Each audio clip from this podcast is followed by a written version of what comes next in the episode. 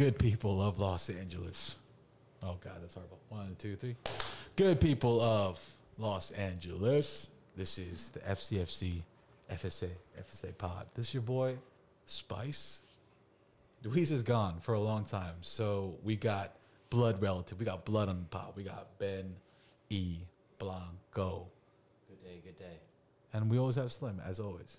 Hi.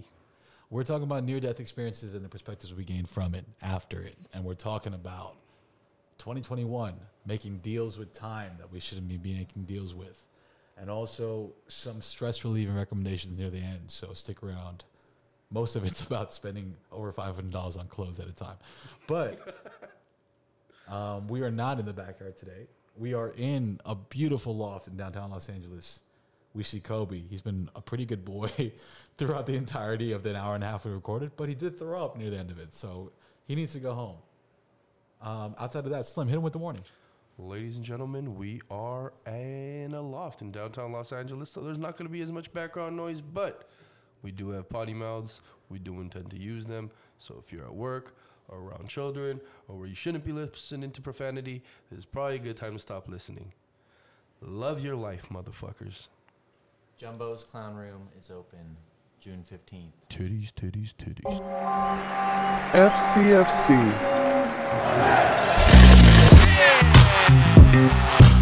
Light that candle. La vela está encendida. LAFC are back in black. FCFC.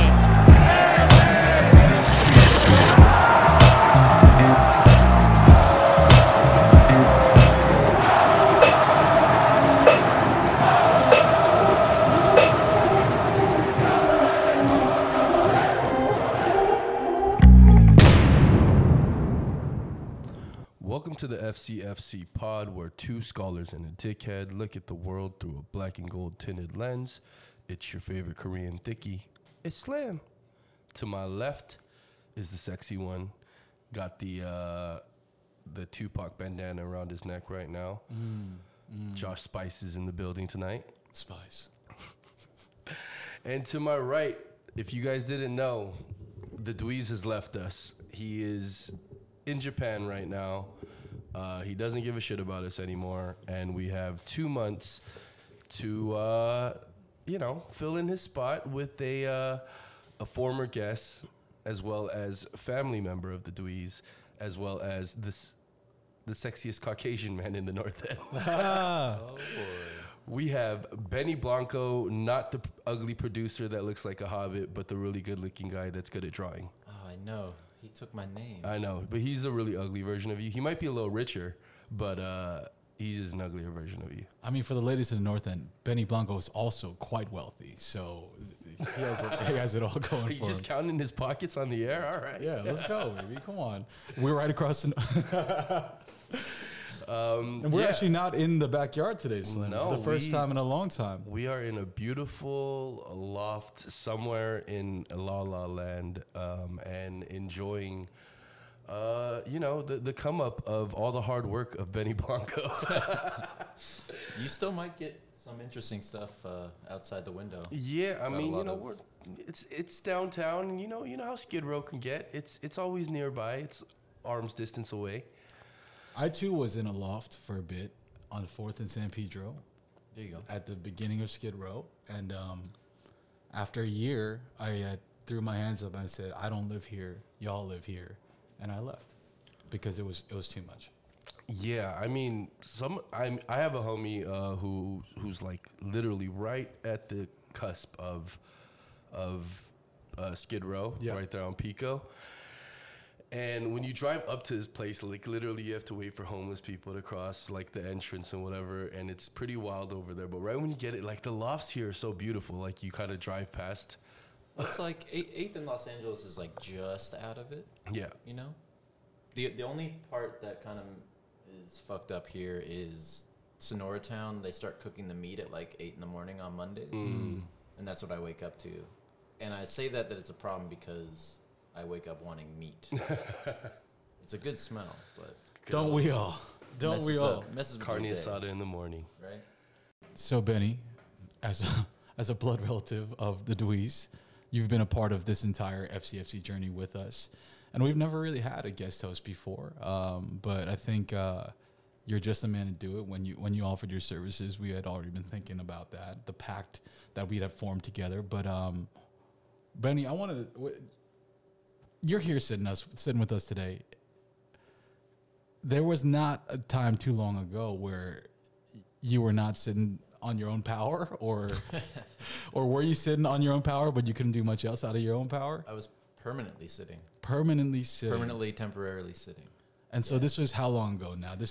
Benny, we had mentioned in the podcast before, we had done kind of a TSG feel better thing for Benny as well. But Benny was in a major car accident in the middle of downtown Los Angeles. And we didn't think that he'd be walking all of 2021. And lo and behold, he's here with us today, serving us beautiful drink, walking up and down the streets, owning all of his block as he does. And we want to just run us through what exactly happened, man. Yeah, I guess it's a good time to bring up the theme of the cast today, right? Of near-death experiences. And this one was a weird one, because I was visiting Dweez and I hadn't seen him in a while because of we were in the Panda. Mm-hmm. Yeah. And Middle Panda. We were in the Panda. We did a little social distance, so super sober, didn't drink, didn't do anything, didn't smoke, just enjoy each other's company. And at midnight on February 6th, I was driving home, and I went through a green light, and I woke up in my car on fire, getting pulled out by firemen. And I guess what had happened was the cops were chasing a guy who stole a 2004 Chevy Tahoe. Oh, it's a big boy, too. And he was going 108 miles an hour down Broadway. Uh-huh. And he hit me broadside going the other way on 9th Street. Mm-hmm. And I didn't see him coming. I didn't feel anything. I just woke up. Yeah. Getting pulled out of the car. Yeah, that's a weird feeling. I've had that before, too. Really? Not getting hit by a car. No, but yeah. But waking up to something. One of my earlier near-death experiences was...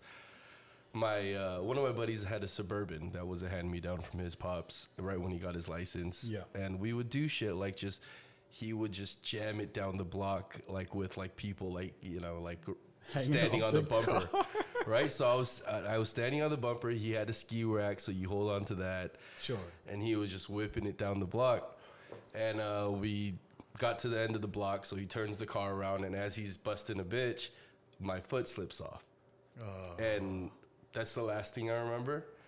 And then the first thing I remember, like, coming to was I was in my kitchen, my sister's in the living room, and I'm like, I think I gotta go to the hospital, because, like, my head, where I had landed on it, had, like, swelled up. There was, like, a baseball, like, yuck, the size of a baseball bump on the side of my head. Just super concussed. Yeah. So I had to go get an MRI scan and whatever. I think that was probably my first near-death experience. I mean, y'all just ran through a couple of incredible accidents.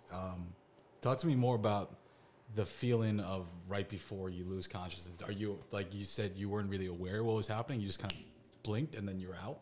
It was one of those things where, like, I don't know if you ever, like, practice this in your life, like, magical thinking. Or, like... Explain. Sometimes you get that moment where, like, if someone flips you off in traffic... you, like, think of the great response just afterward, and you, like, replay that in your head. You, like, magically think, like, if I could go back, that's what I would say. Mm-hmm. Or, like, you meet, like, a cute girl, and you're like, damn it, why didn't I do that? The magical thinking at that moment was, like, this is just a dream. There's no way that my car's on fire. There's no way that my body's broken right now, and they're pulling me out of it. Sure. So let me just blink, and I'll come back, and I won't be And there. You just kept on blinking. And I kept on blinking, and it wasn't. The magical thinking was not happening. And it was a weird, you know, like, you don't. I don't know. The context of it, too, was also kind of weird. I'm sure everybody had, like, a weird quarantine, right? Mm-hmm. And it was one of those, it was coming off the tail end. We're talking about February in Los Angeles. So by then, we'd been through it after New Year's and all that stuff. And it was one of those times where, like, everybody felt isolated. I was alone. I had a breakup during quarantine, so it was like I'd been in my apartment. I'd been working all day from home. Dweez was the first person I saw in, like, a month, 2 months maybe. So all that was going through my head, all, like, at that moment of getting pulled out of this burning car. And it's midnight, too, so it's not like it's you have midnight. All your faculties completely there, right? Witching hour is amidst us. And I had no idea how much, like, clearly I was, at one moment I was driving, the next moment I was getting pulled out. So surely time had passed. I had no idea how much time had passed. Mm. And there were probably 200 people on the block taking pictures and, like, video of me, like, maybe losing my life. Oh, like, wow. Fuck. Because what ended up happening was they were chasing a guy who stole this car, and after they hit me, they bailed out. So they didn't, like, have this guy in handcuffs. I think he must have been on something because, like, he jumped out of the car, and they just ran through Skid Row. Oof. So when I came to, the police had set up a perimeter, and there were about 30 cops with guns drawn, running around the block trying to figure out where this guy they were chasing went. And I guess there was a woman in the car with the guy, and she immediately, as they were pulling me out, pointed to me and said, like, he's the guy that you're looking for. So all these cops ran up to me with their guns drawn. What? And this fireman that pulled me out literally dove on top of me and was like, this is, like, you guys are tripping. This is not the guy. Dude, that's fucking wild. Because these cops had no idea, you know? Like, it went from C8, because, like, where I live downtown, you got the 110 right there, the 105. Like, everything is right there. They just came fresh off the freeway. They had no idea what they were looking for. Oh, man, that's fucking crazy. And there's this crazy woman yelling that that's the guy, so they put their guns on me. What a fucking bitch. Hey, lady. Lady. Like, my friend almost died, and you're going to fucking try to narc on him? You dirty hoe. Narc on him like he was the fucking guy who did this instead of the guy whose body was broken. Audacity. What a fucking horrible Jesus. Human being. So the way that they set it up was, you know, the fireman kind of, like, had to drop me off on the curb. So I'm sitting there on the curb, and my shoulder feels like glass. I'm almost positive the bone is out of it. Mm-hmm. It just feels like a compound fracture. I can't feel the lower half of my body. Oh, shit. And I can't feel, like, my wrist. It just, like, I was not in a good spot. Mm-hmm. And all of these people were on their roofs laughing, and, like, they were all partying up there. Mm-hmm. Like, it was a Saturday night. Mm-hmm. And they're all, like, taking all these, like, cell phone videos of me laying on this. And I was just like, this is the strangest way to go out. And I loved it. That I'm going to get, like, a live stream my death on this curb right here. Bro, yeah. That Black Mirror life is already upon us, man. Yeah, and, like, right away, you know, after the cops didn't shoot me, the firemen were like, just hang tight because they're going to form a perimeter. They got to find this guy, so we're just going to leave you here. And as I was just sitting there, like, wow, this is messed up.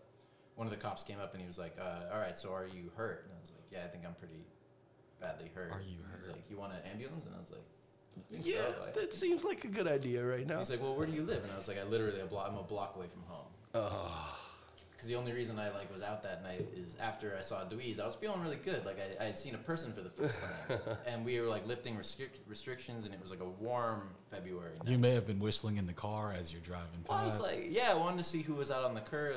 Because, like, we've been drinking out on the streets downtown this entire quarantine because we can't be inside anywhere. So I was just, like, checking out who was out, what was going on. There's a lot of people going around. So that was the context of being out that night. Jesus. And can you run us through the long log of the injury list right now, what they officially diagnosed these fractures coming from and being at? So no compound fractures, thank God. No bone through the skin or anything, but I broke my collarbone in 2 places. I broke my pelvis in 3 places. I broke my femur in 2 places and my knee. And then they found later my chest, because it's, like, mostly cartilage, got a knocking, mm-hmm. and my right leg got the broken femur and knee. My left leg had this contusion on the shin that I pretty much couldn't walk on. So I just couldn't really walk on any limb except for my right arm, which is the thing that I make money with. So that's right. I was lucky. And there. Masturbate with. Yeah. And draw cartoons. Yeah. Draw cartoons Naked to masturbate cartoons to? Masturbate to, yeah. Yeah. You little anime freak, you. There goes me questioning whether I should let my mom hear this podcast. Oh, absolutely not. Hi. So, all right, so from there, you were pretty much expecting to be on, like, rehab for, like, most of this year, but... Well, so, like, just to go back to how wild that moment was, I couldn't really feel anything. My body was in complete shock. Yeah, I was just like, I was just shaking. I couldn't even feel what was happening. And the fireman knew what he was seeing, and he was like, "I'm going to shoot you up with fentanyl." And I was like, "All right." And before I knew it, there was a needle in my arm, and I blacked out. I went into space. Oh, I had no idea. Shit. Yeah, man. Fentanyl? They just have fentanyl on deck? They just have fentanyl? I didn't even know people... I thought people did that for fun, and if this is what I people are doing for fun... I saw that in Euphoria, man. It's crazy. I can't believe people do this, voluntarily. Yeah, man. I mean, fentanyl, rest in peace, Mac Miller. Serious. But I woke up in the hospital as they were, stripping all my clothes off because they had no idea what was going on with me. And usually with a broken pelvis means you have internal bleeding and all your organs have been crushed. So they kind of thought that's what was happening. And when I was kind of unresponsive and saying that I couldn't feel my limbs, they were pretty certain that I was paralyzed. Oh, man. So I didn't know it was fentanyl. I didn't know what was happening. And the only thing I could really think of was I wore this really nice Issey Miyake turtleneck.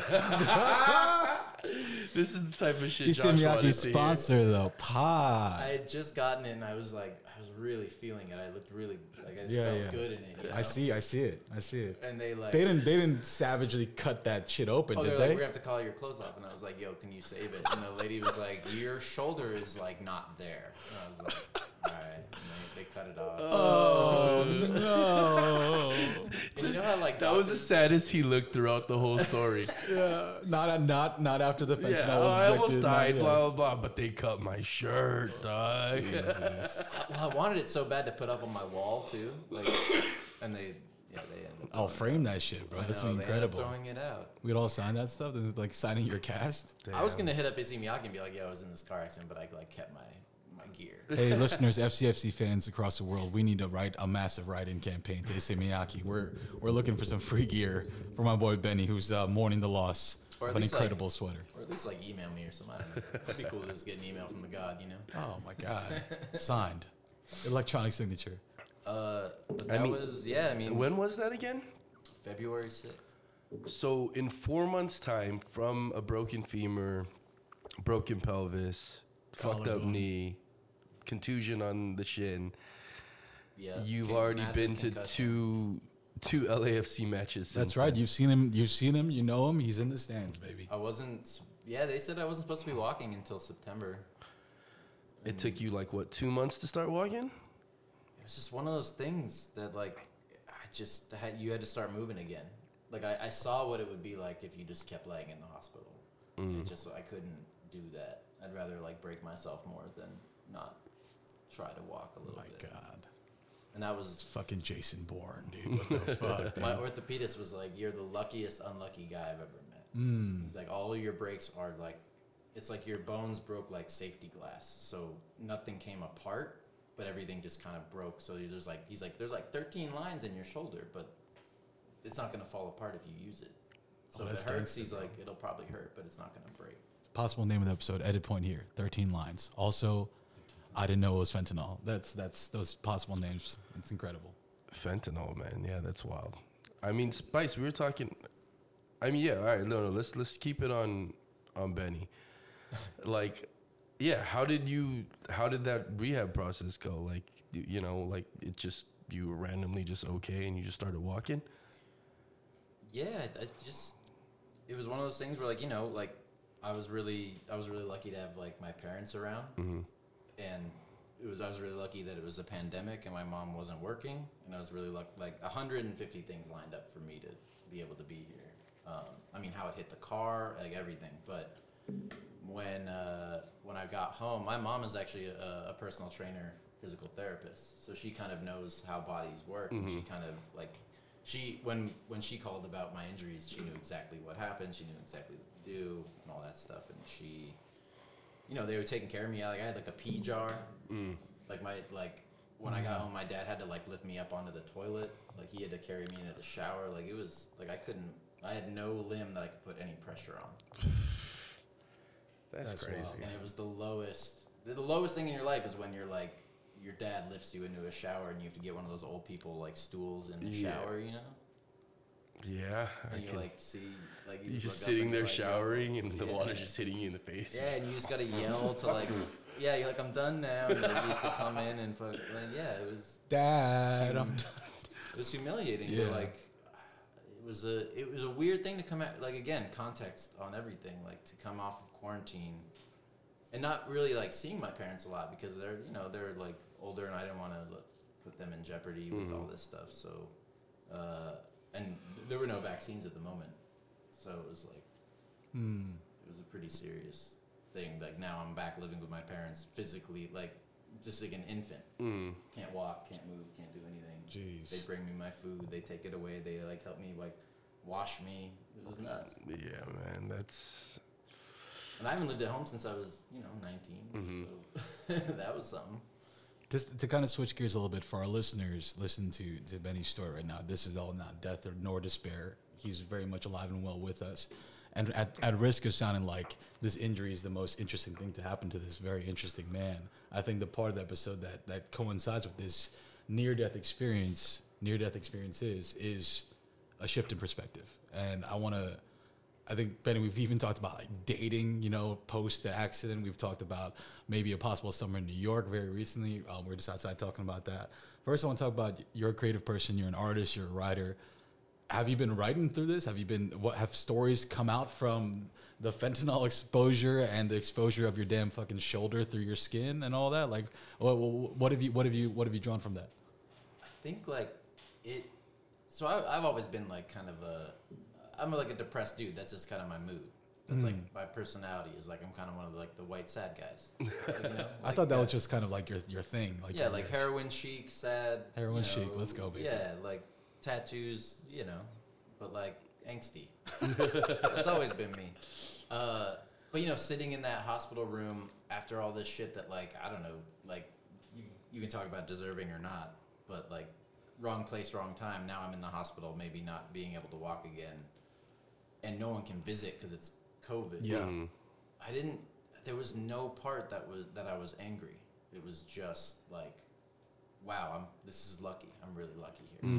And I think part of it was like, I was remembering everyone that I loved, and that was enough to go through that first night.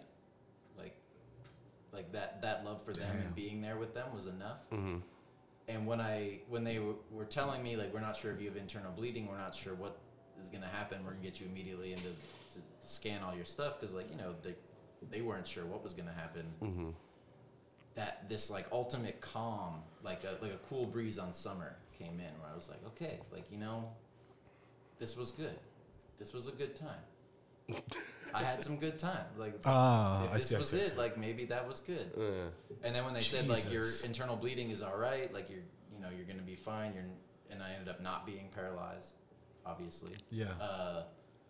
That was, like, a whole new wave. Like, a whole new, like, man, like, I realized that day, like, I pitted to myself like this. Like, I was no longer going to make deals with time. What does that mean? So you make deals with time, right? Like, when you're with your friends and you're on New Year's and you're like, this year is going to be the best year ever. 2020, full vision, baby. I'm going to write that screenplay. I'm going to find that person. I'm going to like live for the moment. You make that deal with time. That before 35, you're going to make the screenplay. Right. Before 30, you're going to meet the person. And it just all seems super silly. When like this one evening, like just driving home and putting myself in the hospital, like, That's how quickly and how fragile the human body is. Yeah. Like, why are we making deals with time anymore? I'm not making deals with time anymore. Right. I want to write something. I'm gonna write. I miss somebody. I'm gonna call them, because that I don't know. Maybe it won't. And that sounds cheesy. It sounds funny, but that's kind of making deals with time. Damn, dog. We're just meatbags moving through downtown LA until it all stops. No, that's fucking, yeah, my soul just feels fucking eviscerated right now as I make deals with time consistently and constantly. As I just told you, I'm coming back from Big Bear, which is fun, but I promised myself I'd go to Hawaii, and I'm still have not been to Hawaii.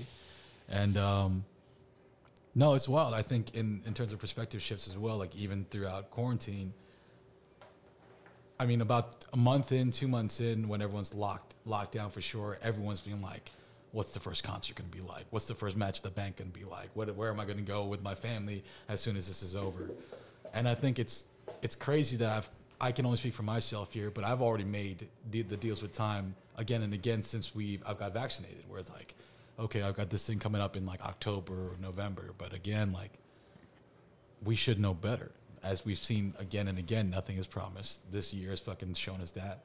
And at the same time, like, I'm happy. I'm like pretty content with where I'm at, but also like I've always wanted more at the same time. And I think that perspective is a fucking healthy shift. And you found that on a hospital bed as you accepted fate to deal you whatever hand that it should deal you. But no, that's fucking wild, man. What's let's say, yeah, what are you putting right into action that you thought you're no longer making that delay happen now? You know, I think it's just, it frightens me, the awful truth of how sweet life can be. It's all the fleeting part of it, right? And for a while there, I was living, every moment that I was having fun was me thinking, when is this going to end? Mm. And it wasn't that I wasn't having fun. I was having a great time. Every time I go to the bank, I have a great time. Those hugs are real. Those smiles are real. The beer showers are appreciated, all that stuff. But it was always like, okay, when is this going to end?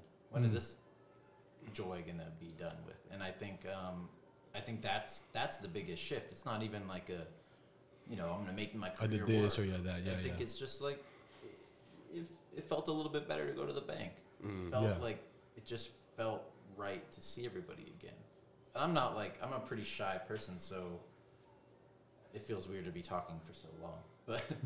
But to go back to the bank and to see my Tigers and to see, you know, all the D9U and the Ultras and to hear about everyone else's loss, because there's, man, like 32 suffered a huge loss with so many of us. So I think that was like the biggest takeaway. Wasn't really like, what am I going to enact? Because that's kind of like that New Year's approach to it, right? Like, this year's going to be different. Right. And more just like, I'm aware of how frighteningly fragile it all is.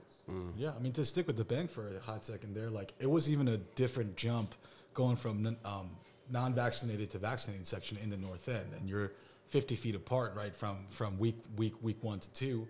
But just the immediacy of being able to hug people and the immediacy of being able to, like, tangibly talk to somebody, right, and like shake them and all that stuff, it's that will teach you how to, it's a difference between, like, even when you're sitting non-vaccinated, you're like, oh, I can't wait till it all gets better and we can all sit next to each other. And then when you actually get to do it in some fashion, man, it's unlike anything, brother. It's like, that's what I want to stay in, you know. And that's been my favorite. Week 2 was my favorite bank experience so far. Yeah. Week 2 was incredible. Yeah. Week 2 was freaking crazy. Slim, how about you, man? It's always the one I don't go to, huh?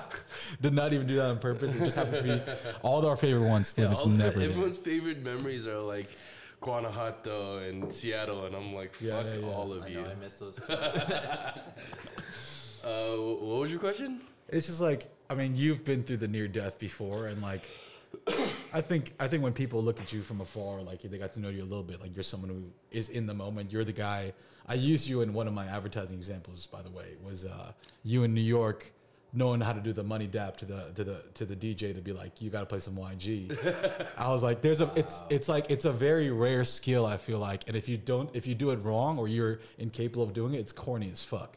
But Slim, because you can maneuver that and you can finesse different shit, you're always the guy who was like, when Sam is here, the moment is fucking beginning right now, you know? And so we're all kind of waiting on you. And that's why in Seattle, I think somehow the euphoria of the situation allowed us to forget that you were not necessary, and maybe we had it all in us the whole time.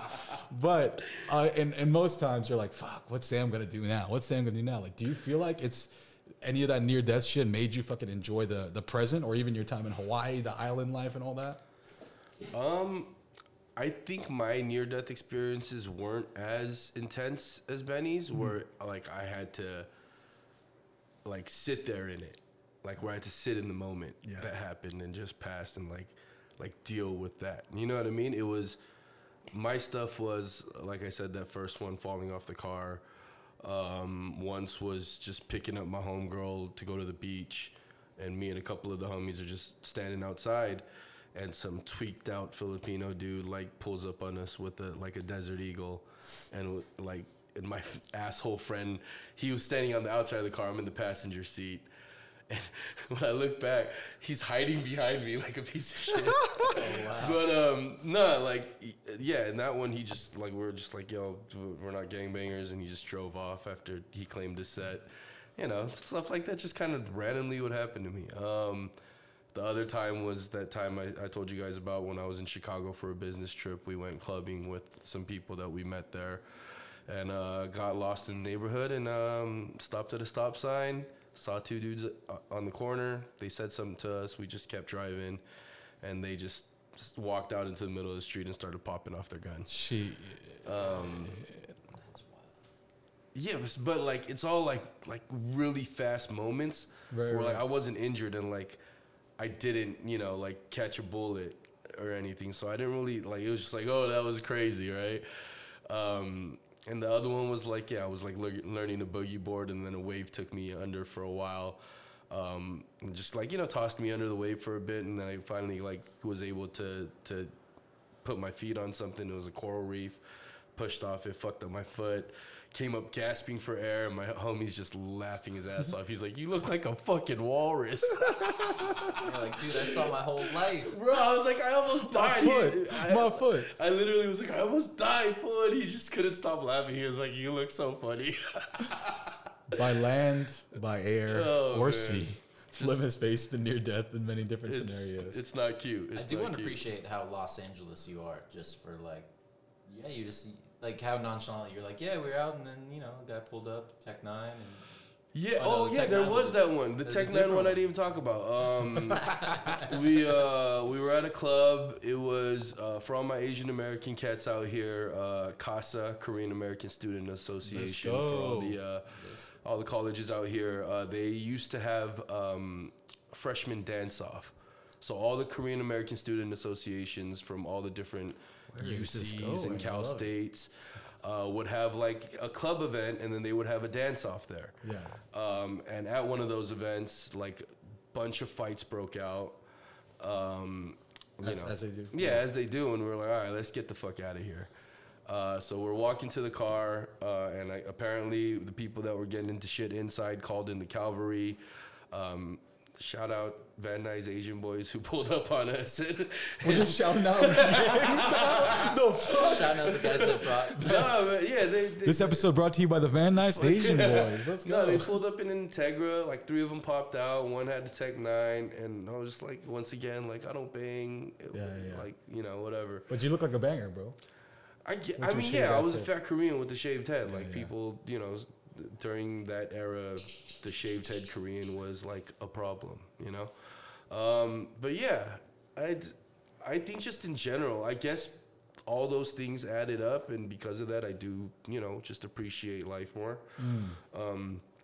Because in those moments, you understand that like literally like this fool could have flinched and like his finger slipped and I'm dead. What I mean?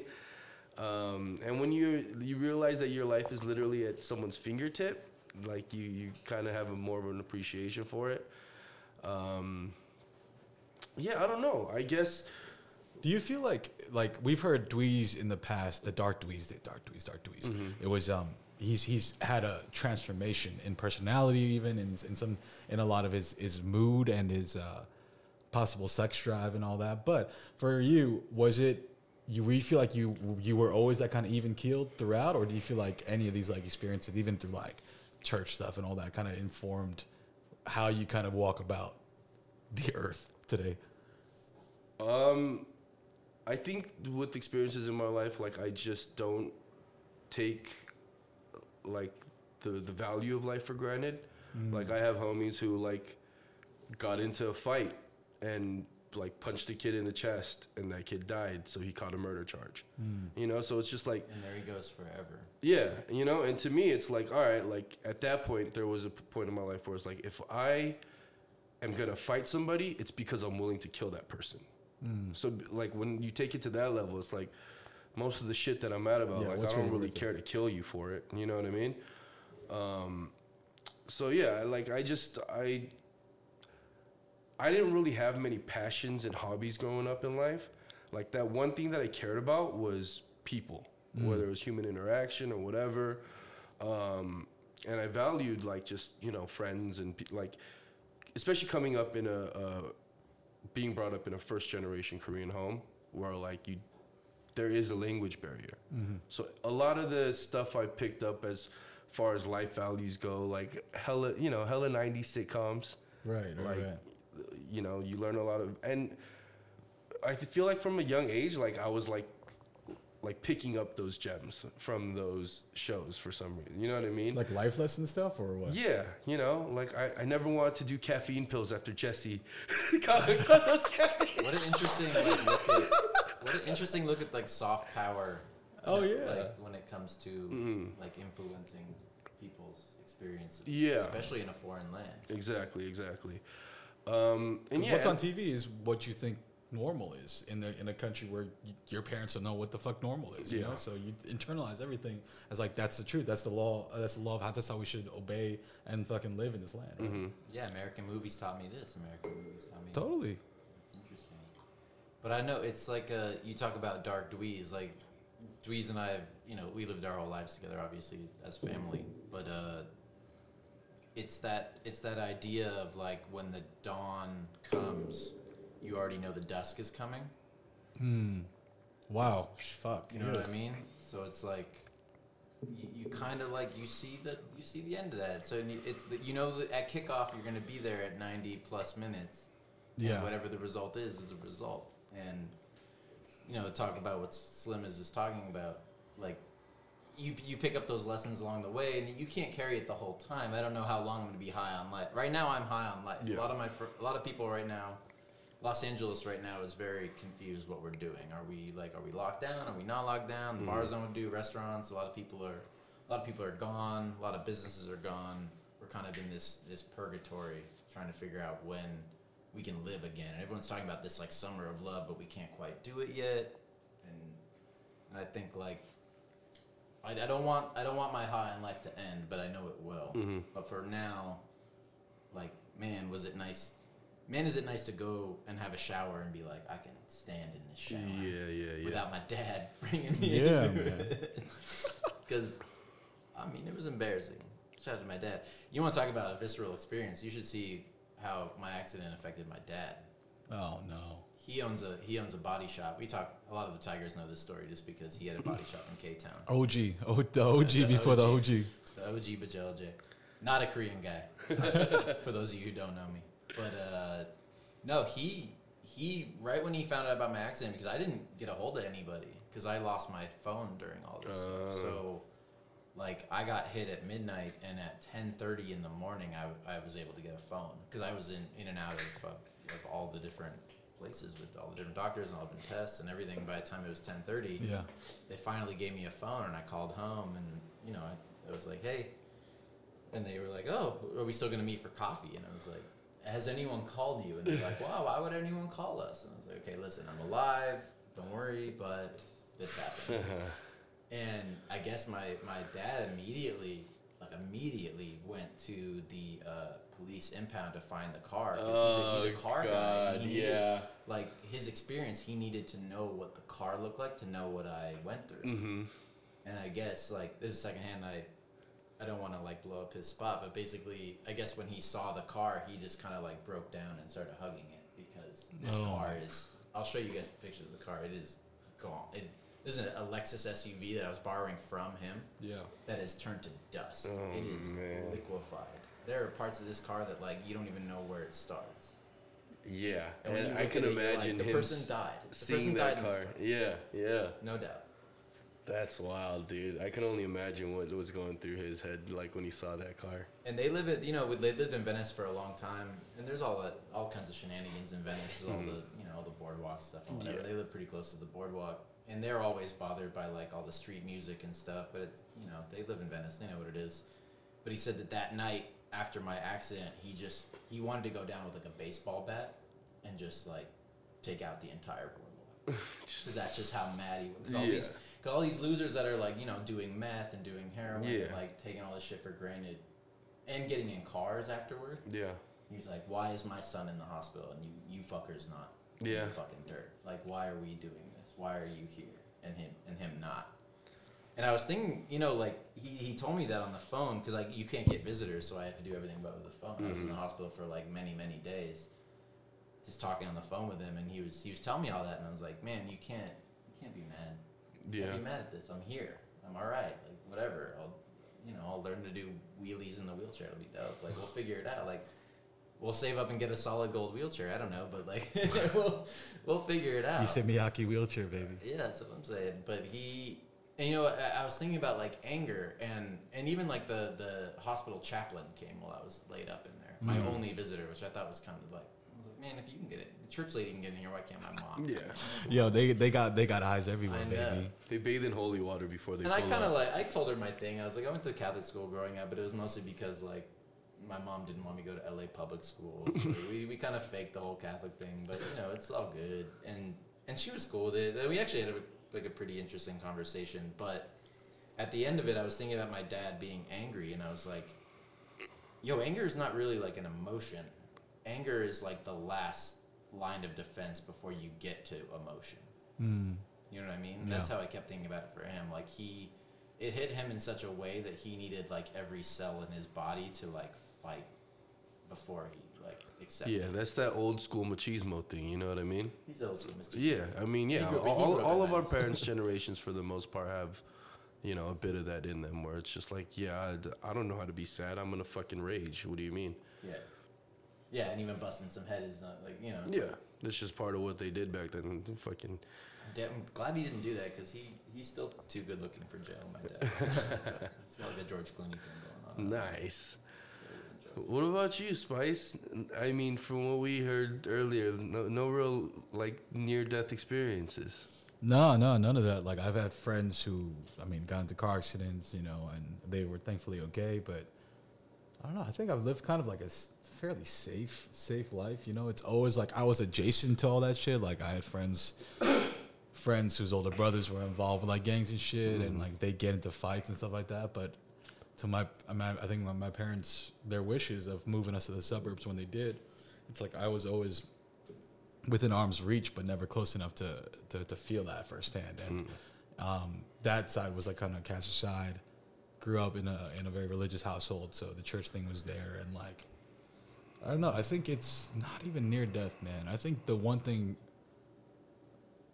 I found that changed my perspective a little bit was like, when I came out to LA and I found a church out here, I go to Glory Church downtown, like being a part of a city church where anyone can walk in and you see not only like Asian folks who naturally go to like our church, most predominantly Asian folks, but like all of downtown walks in, you have to just like take people for what they are. You know, that's kind of what being in a church in that neighborhood looks like. But like people are walking in all kinds of walks of life, you know, people who are like, on drugs right now, abusing drugs right now. People who, you know, just got out of prison, who are like, they're trying to find some semblance of peace in the world.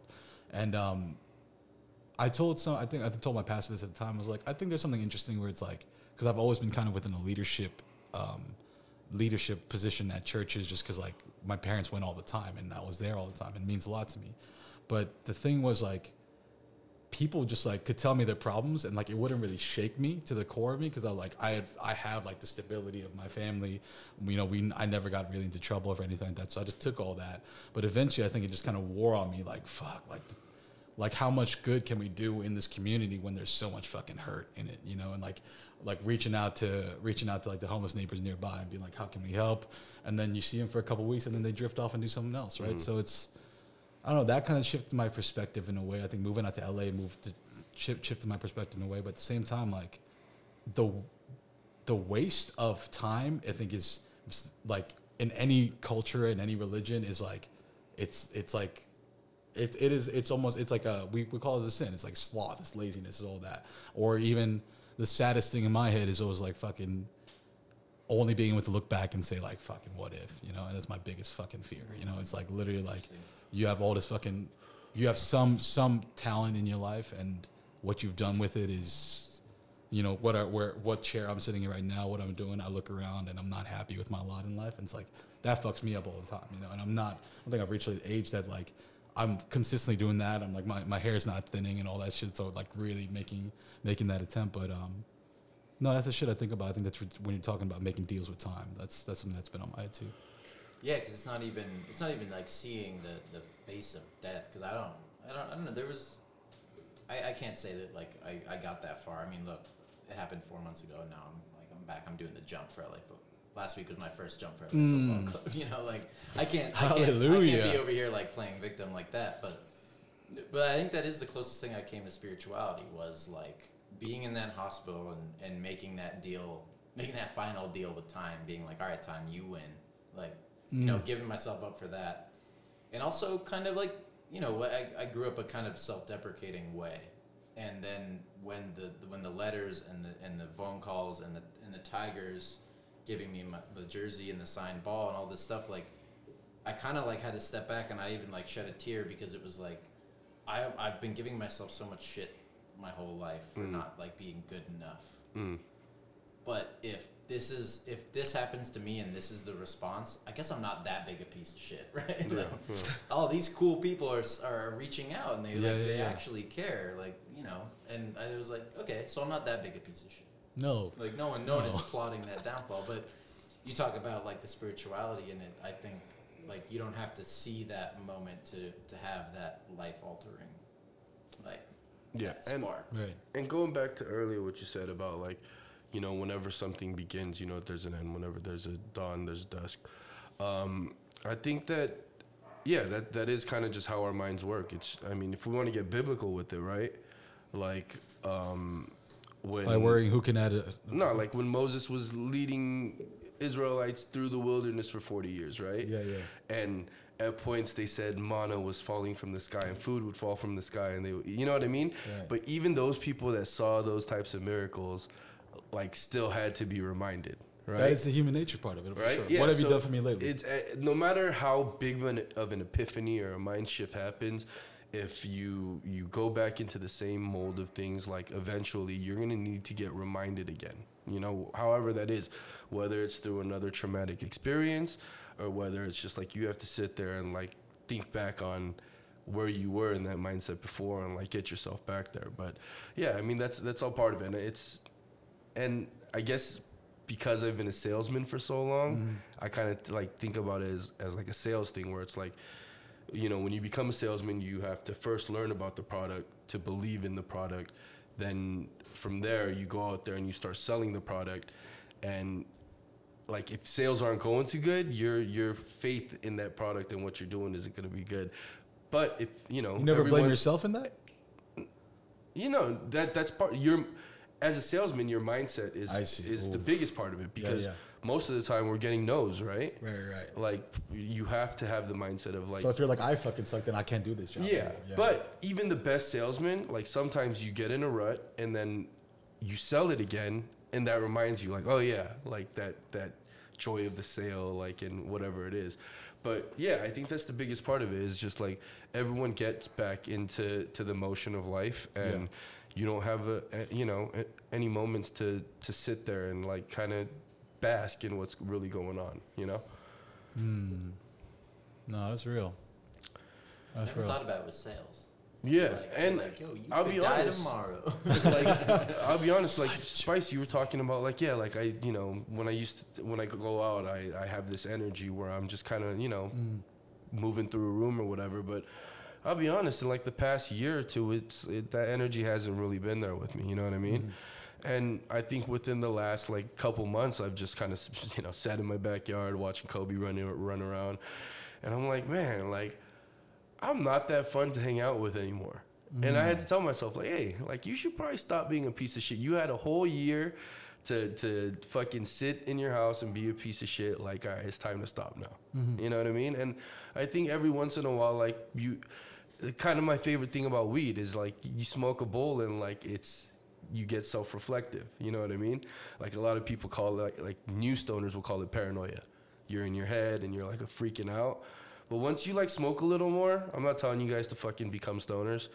But, like, that's kind of the dopest thing about bud is, like, it'll make you introspective. Yeah. It's, you know, like, when you're on alcohol, you're not sitting there thinking about, like, maybe I shouldn't be drinking as much. You know what I mean? Like, but like sometimes when you smoke weed, you're like, maybe I need to cut down a bit. You know what I mean? Get my energy right, whatever. Like, and that's kind of like the biggest thing that I appreciate about Bud, and I think can help a lot of people with their energy, is just like sometimes just stop and look at yourself, and sometimes you're the fucking problem.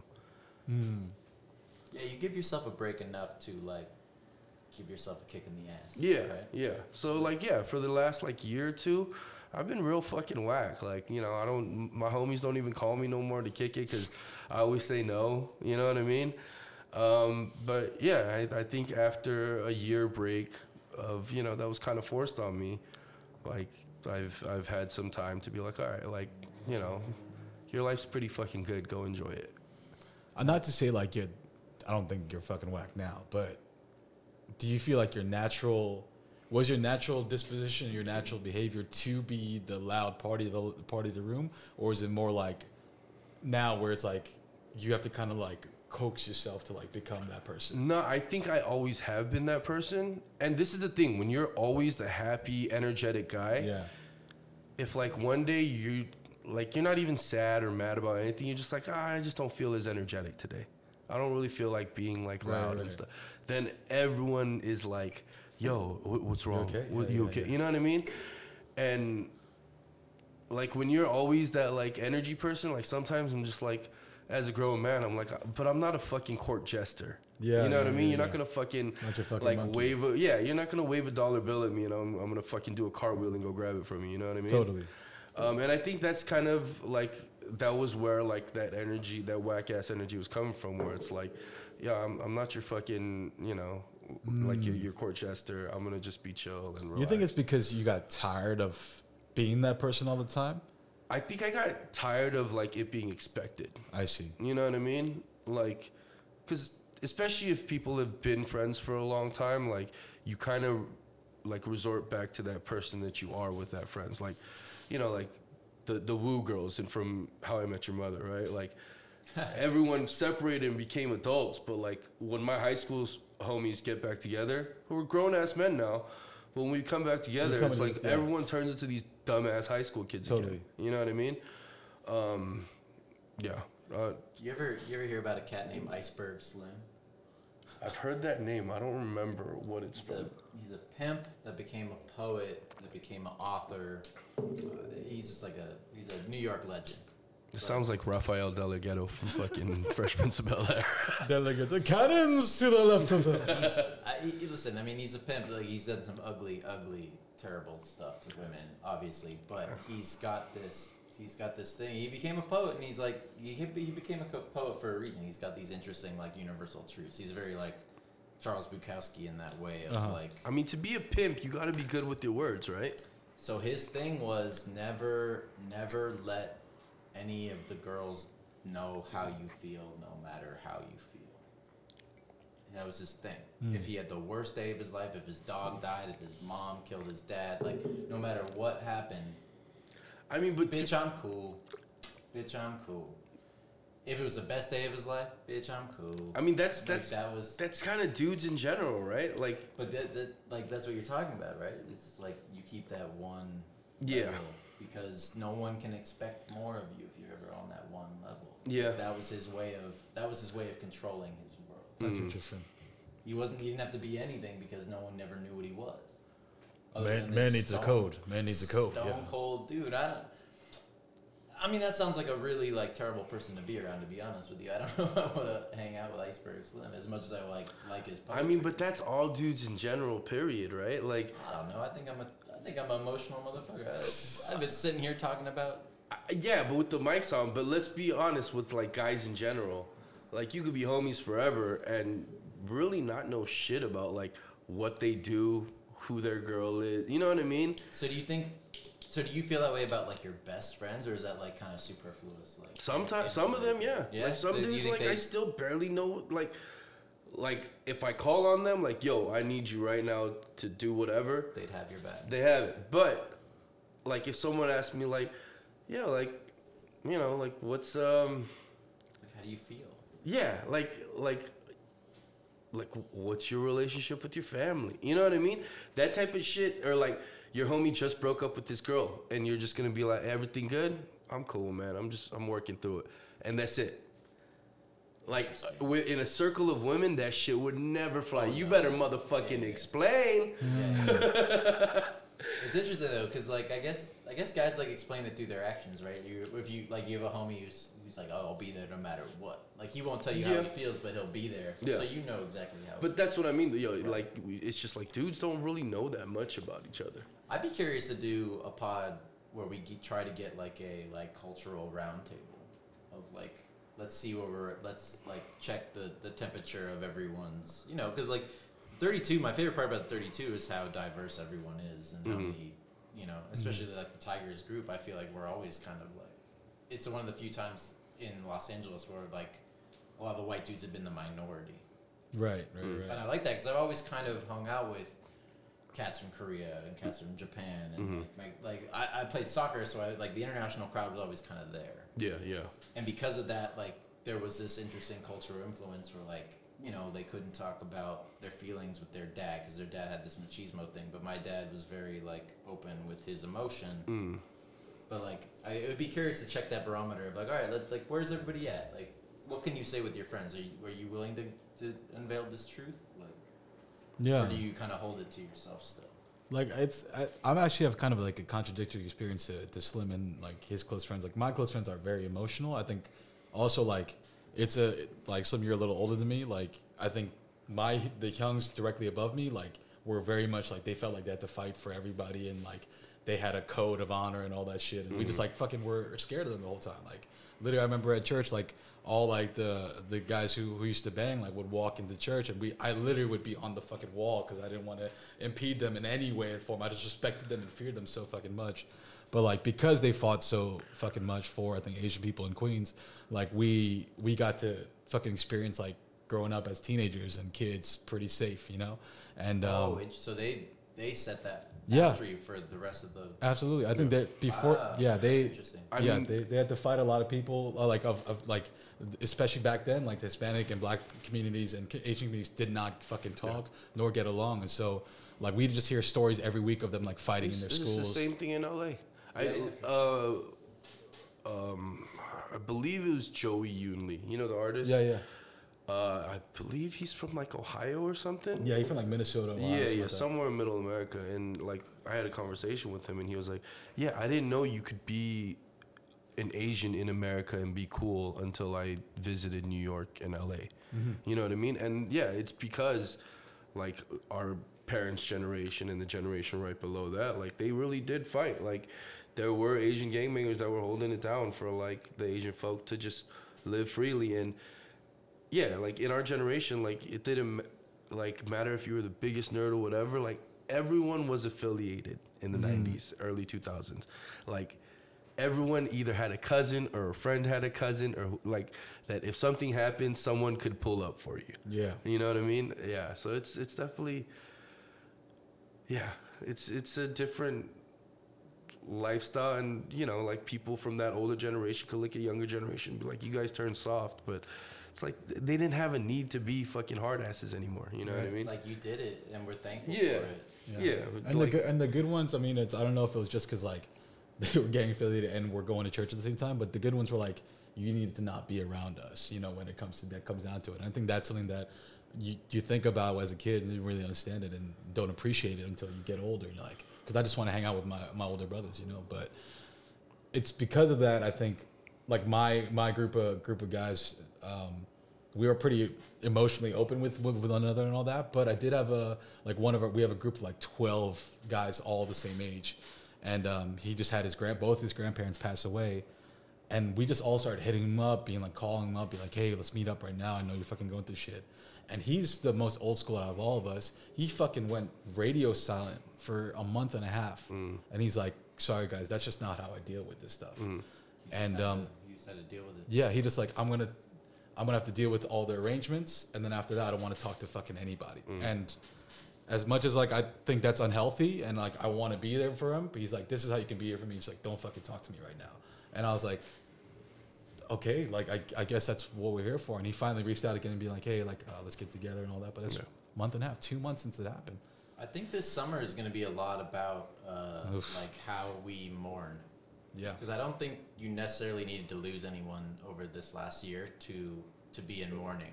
Yeah. Because we all lost a year of our lives. Agreed. And that mourning process hits people differently. Some people are going to go out and like that summer of love shit. They're going to like, you know, they're going to do whatever, you know, on Tinder. I mean, it's already kind of starting, man. You see all the fights and shit going. Yeah, but you're like, I can't do this. Like, but I've also done everything the opposite of everyone else during quarantine, I feel like. I'm over alcohol. I kind of like separated even more from sports during that time when all the dudes I know, I needed sports for my mental health. Exactly, I needed it to survive. Yeah. I just kind of did it's not like a conscious decision. I was just like, okay, like, I don't really care to watch the sports right now. It was just weird. Yeah, in the morning, I look at LAFC, like this is a soccer podcast, right? I look at LAFC season right now as like a culture podcast. Like, I feel like it's kind of a mourning process. Like these guys. Like, is that why we're playing so sadly? I'm gonna give all my dudes an excuse. I think like we're playing. You're right. I don't think we can get it together on the field. But I think that was the excuse I gave them last year. Hey, I think last year, and this shout out Mark Rojas was saying like, we have to give it up to the players and the staff. They're incredibly fucking brave for doing their fucking jobs. I get it. It's their job. But to put themselves out there when nobody knew what the fuck was going on. And we're just like, y'all got to fucking kick a ball around for the greater good and all that shit. But it's wild, man. I think I say this all the time now, but it's like fucking you love deeply enough. You live fucking 1,000 times. You live 1,000 times. And because of that, because I feel tethered to fucking everybody in the North End, the sense of mourning and loss it just goes across when someone this is the nature of our healthcare system as well, but like just the amount of GoFundMes that you somehow I have a relation to now. It's wild, right? Yeah, and it's like it takes a weight on yourself, right? Because as horrible as the lows are, the triumph of being together and doing something together in a group of 3,000 plus is like this is the cost of something so incredible, you know? But I think about that, man. It's like I'll never forget the feeling. Like we talk about even how your dad felt when he saw the accident, you know? And it's just like I felt that, like, not to that degree, but I felt like just an overwhelming sense of fucking what do I do when someone that I didn't even like quote unquote know that well. But that's our lives now from here on out. And I think we are better for it. We are absolutely better for it. It just fucking hurts in times of global pandemic even more than we ever imagined. Yeah, you saw it with George Floyd shit. Yeah. The world exploded because we had to explode. Yeah. Had to. Absolutely. And I have no, mourning differently. Everybody mourned that differently. Mm-hmm. Yeah. And whether it's broken bottles, broken windows, or broken hearts, like that shit went down the way it did. Yeah. But I will say that, like, what I went through in the hospital, I think what I'm seeing in the North End, and we can talk about it more after a break, because I know we've been talking for a while, but I think I got some solutions for it. Oh. I feel like next quarter is going to be solutions to the problem. We'll be back. Break time.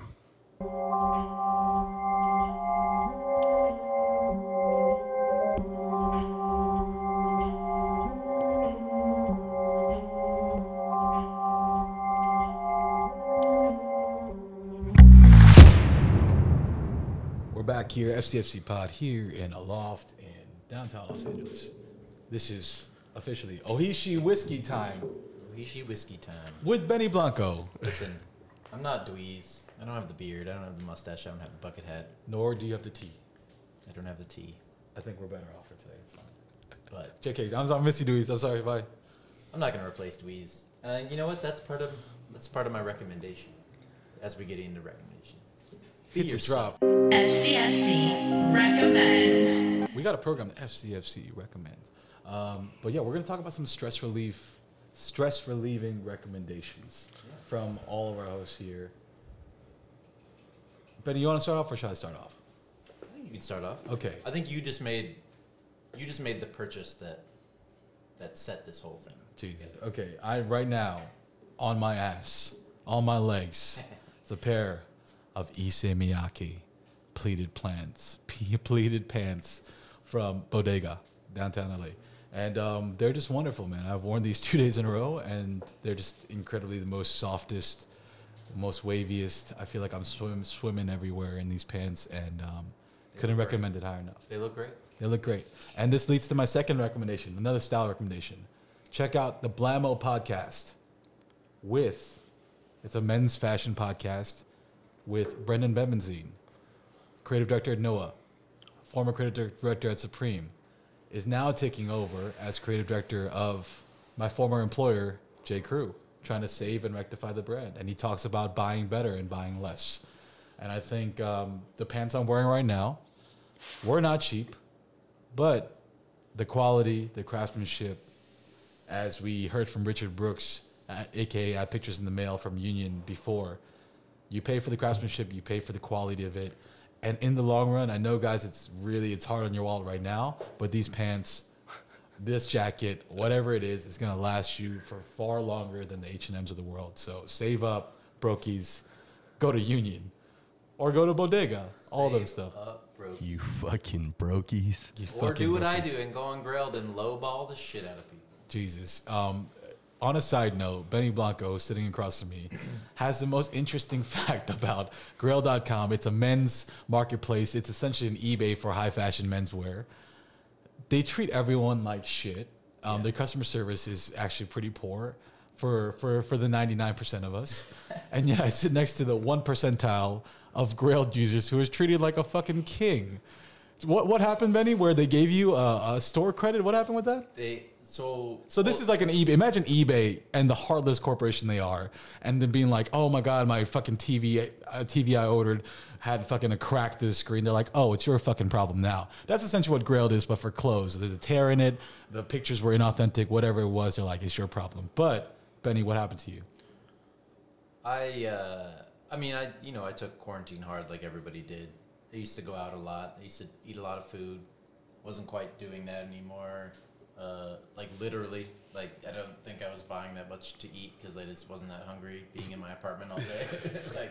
Just wasn't working up an appetite. So I was saving a lot of money, not going to bars, not going to the bank, not going to all these places. So I thought I'd up my fashion game a little bit. Started buying a lot on there, on Grailed. And then I realized a lot of like the flaws in the system. So I started being that like Karen where I was like complaining. Nice. I was like, listen, you want a platform that's, like, actually going to, like, live up to the brands that you're selling, you got to fucking shape up. And they were ignoring it for a while. Mm. But after, like, a few times of these scams, I was like, yo, you guys, these are, like, scams that are being played on your website, right? Like, that's bad look on you. Like, I'm a repeat customer. Yeah. Yes, you are. Yeah, you don't want these scams to be played anymore, do you? And they were like, no, we don't. I was like, good, because I scammed got tried to play it on me. So what are we gonna do about this? How you gonna like fix this for someone like me? And they're like, well, we're really sorry. And I was like, I don't think sorry's gonna cut it. This time. Yeah. And they were like, you're right. We'll give you $150 credit. That's right, bitches. Guys, this is actually the most helpful FCFC recommends of all time. This is a step-by-step how you deal with customer service. You have to, when you feel like the conversation there is about to turn sour, you say, sorry, it's going to cut it this time. And they will give you $150 credit. That's incredible. What I want to believe is, I'm the biggest Dave Chappelle fan that ever lived.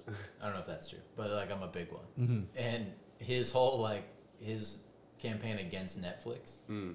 Until he got paid, and then actually getting paid. Yeah. That's what I equate my experience. No, I deserve absolutely 0% of what he did, but I watched him do it, and I was like, God damn it, I'm going to do that too. Dave Chappelle. I think you got paid out proportionally to the relative wealth of you versus Dave Chappelle. Happy customer. I bought something on Grailed today. Yeah. You guys watched me get something in the mail from Grailed today. Yeah, that was a wild in-person experience. They took their customer. Grailed.com. Now you can sponsor the pod. Yeah. What's good? We'll take an Issey Miyake. So that's it. That was my two recos. It was Issey Miyake pants from Bodega. Or if you go to Japan, I heard it's cheaper there. So go there. Dweez, please. And the second one was... Why am I blanking out right now? What did I say? Did I just talk about the pants? No, the Brendan Babenzien podcast, Blamo podcast, he talks about buying less, buying better, buying quality garment. I'm all about that. Benny, take us away. Give us a recommendation for your stress relief. I'll piggyback on what you were saying. I think the one thing that like was really cool, especially being in a wheelchair for the last 4 months, was I feel like the morning coffee was like my time to like test out new fits. So I was like, you know what? I'm gonna try to look as dope as possible when I go get coffee in the morning. That's awesome. And just like and it's almost like you put on a suit of armor every day. You get to like wear the thing that makes you feel good. You get to walk out in the world. Sometimes people are like, yo, you look dope. Some people don't. But either way, you get that experience of controlling your own destiny, right? We have so little control in this world, especially with the pandemic. Why not control how you look? Why not control how you feel about how you look? This is FCFC Podcast. We wake up and we get fucking dressed, okay? Put on your suit of armor. Get yourself a John. Yeah. Get yourself a coffee. Go out there and be somebody. Be fucking somebody in the world. All right, well, go get your AAA black T-shirt and your Dickie shorts and throw on your... Now you're wearing the door some. You're looking good right now. But you're like... No, I support my friends' brands, but other than that, it's mostly just soccer kits and black T-shirts.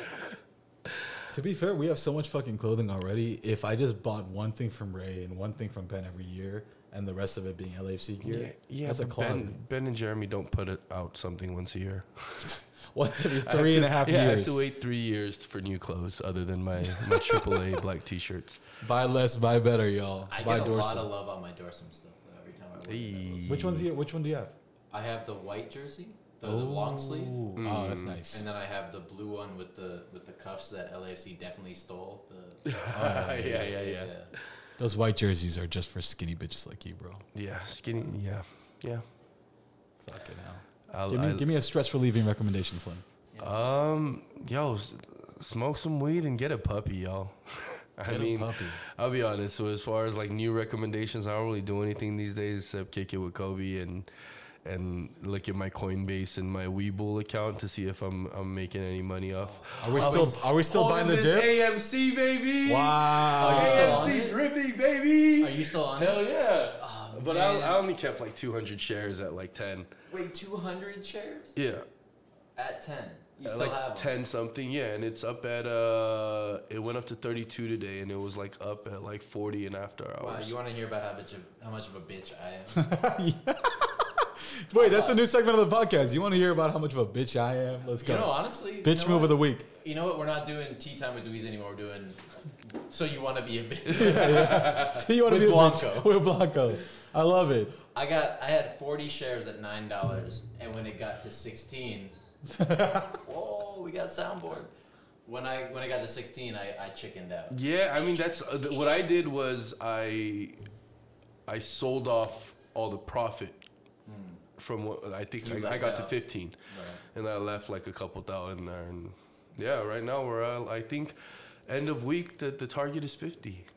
Wow, I love it. You know what we've said in the past? We're not a financial podcast, and you should not hold us responsible. But fuck it, just buy it, buy the dip and buy AMC right now. I mean, buy the dip for crypto right now. Well, sure, we don't know because some people are saying that it's it might be a dead cat bounce, which means What's that mean? It's just about to fucking crash. I don't know. But I don't think so. Maybe with like, should I cash out of Bitcoin and go to Ethereum all full stop? I mean, I think you should. I just feel like Ethereum is being used more, and like you have people like, you know, like some people that are really big into the NFTs, like Mark Cuban and shit, who are like really pushing the NFT thing to be a little more eco-friendly, as well as being used in like all the art transactions and shit that are going on. I'm gonna say Cardano and VeChain. I ride hard for Cardano. What's Cardano? ADA. ADA is the clicker. That sounds Italian as fuck.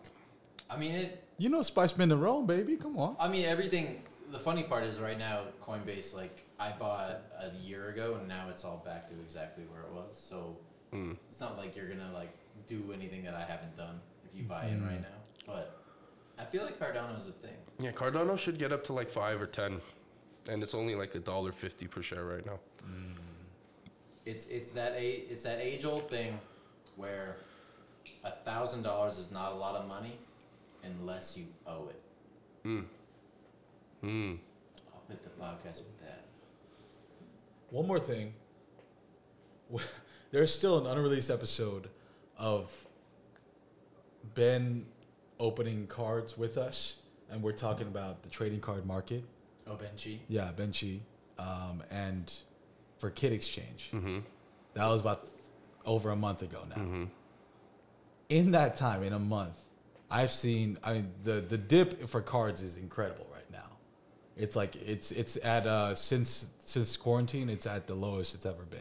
Oh, for prices? Yeah, for prices. Mm. And also, like, you know, Topps just went public with, like, whatever holding company bought them out. Mm-hmm. I bought that expecting great increase. They're also at the lowest they've been in a while. Is it because people realize that it's just things printed on paper?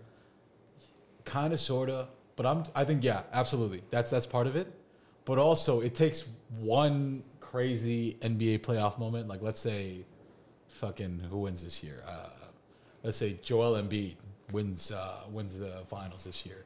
His rookie card should go straight up. Like, I'm wondering, like, fuck, that's over the course of a month. Like, this is like the next great big thing, right? And I invested in it. I bought Top Shot, all that stuff. And I think the question I was asking in the podcast was like, will I wake up one day and just like not fucking care about this anymore? That's still that's in the cards. But at the same time, like. Do we trust sports to make us money in a way that's not, it's not explicitly gambling, although it is fucking gambling. Right. Because I think, like, smarter people than me, like, what's his name? Who's the fucker? VaynerMedia guy. What's his name? Talks really loud. Gary V. Gary V said trading cards will never depreciate to a value like it once was. But he's also biased because he's been into cards for a long time. He's been into cards for a while.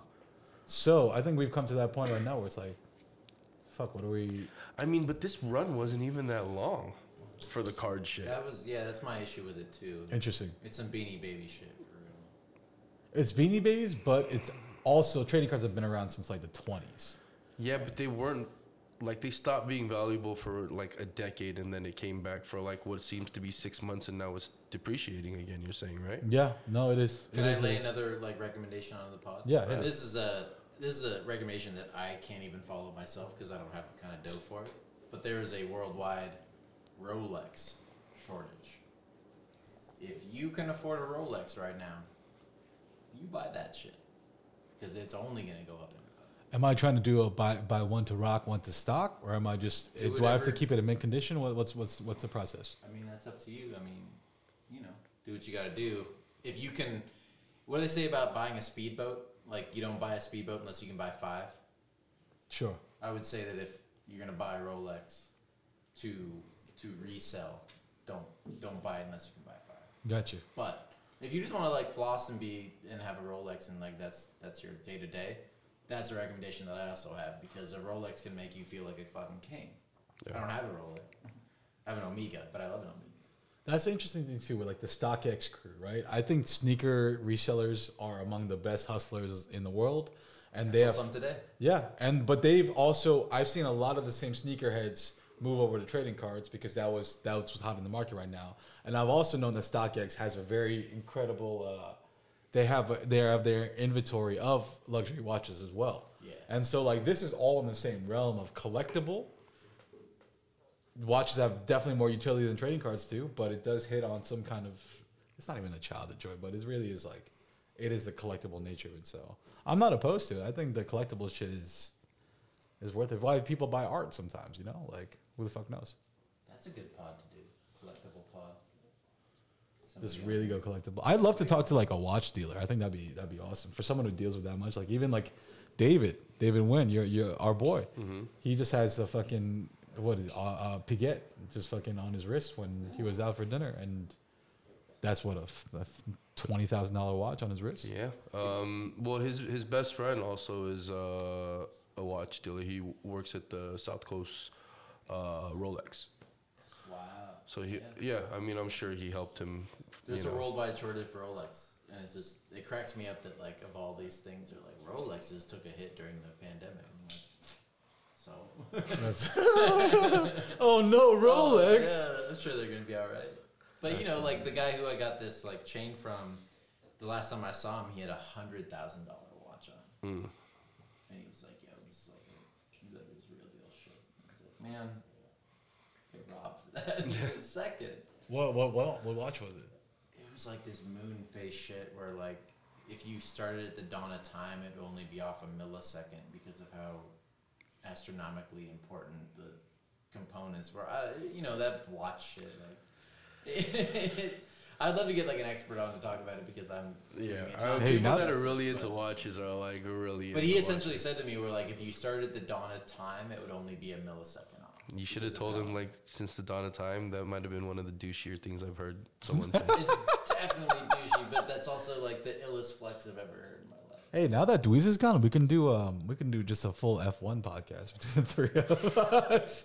Yo, Botas for life. What happened to it? Oh, my God. All right, we're not going to make it. Let's not get into it. But those are recommendations. I love that, but that's a strong, and that might be the strongest last recommendation of any podcast we've done. Get a Rolex? Buy a fucking Rolex. You fucking brokies. Go shop at Union and go shop at Rolex South Coast Plaza, baby. Yeah, my recommendation is earn more money. That's yeah, man. I mean, that's the douchey thing I ever said. That way, once the East Coast away days are back, we're going there in style without any problems or worries. You know what I mean? The fuck, you get robbed for sure. Like you don't flaunt your money. You just go there comfortably. I thought you were talking about like wearing a Rolex too. No, I'm not going to a way day with the Rolex. What the fuck? Slim, if I bust my ass and I buy a Rolex and I wear it to Atlanta, am I going to get robbed? Yes. Yeah, like people just carry guns in Atlanta. But I really want to go to the Clermont Lounge with a Rolex on. I mean... I feel like one of the old ladies is going to rob me. I mean, you never know, man. Everybody got guns out there. They're allowed to carry them. American South is a wild place. Oh, yeah. I don't know much about it. That's what I'm saying. Like, it's like a fucking museum exhibit. The reason why I love the gangster rap out of the South is because I believe them more because it's like way easier for them to have guns than like the New York fools. Oh, no, for sure. Shout out, Bobby. I mean, chopped and screwed. Can we rock just because in Atlanta, they rock a lot of Ralph, right? Was that a thing when you saw it out there? I just know like the polo look. The RL. Yeah. I mean, I feel like when I was there, is that still like a huge look? I don't know. You're asking the wrong person. I really don't give a shit what motherfuckers are wearing. Like that's your guys' thing. You know what? We're gonna. This is the F1 podcast, a racing podcast. We're gonna go watch NASCAR in Ontario soon enough. So that's the next Patreon exclusive. I don't know. JC, that's my dog. Hit us with the outro, Slim. Ladies and gentlemen, thanks for listening to the FCFC pod. Bye. FCFC. FCFC. FCFC. FCFC. FCFC. FCFC. FCFC.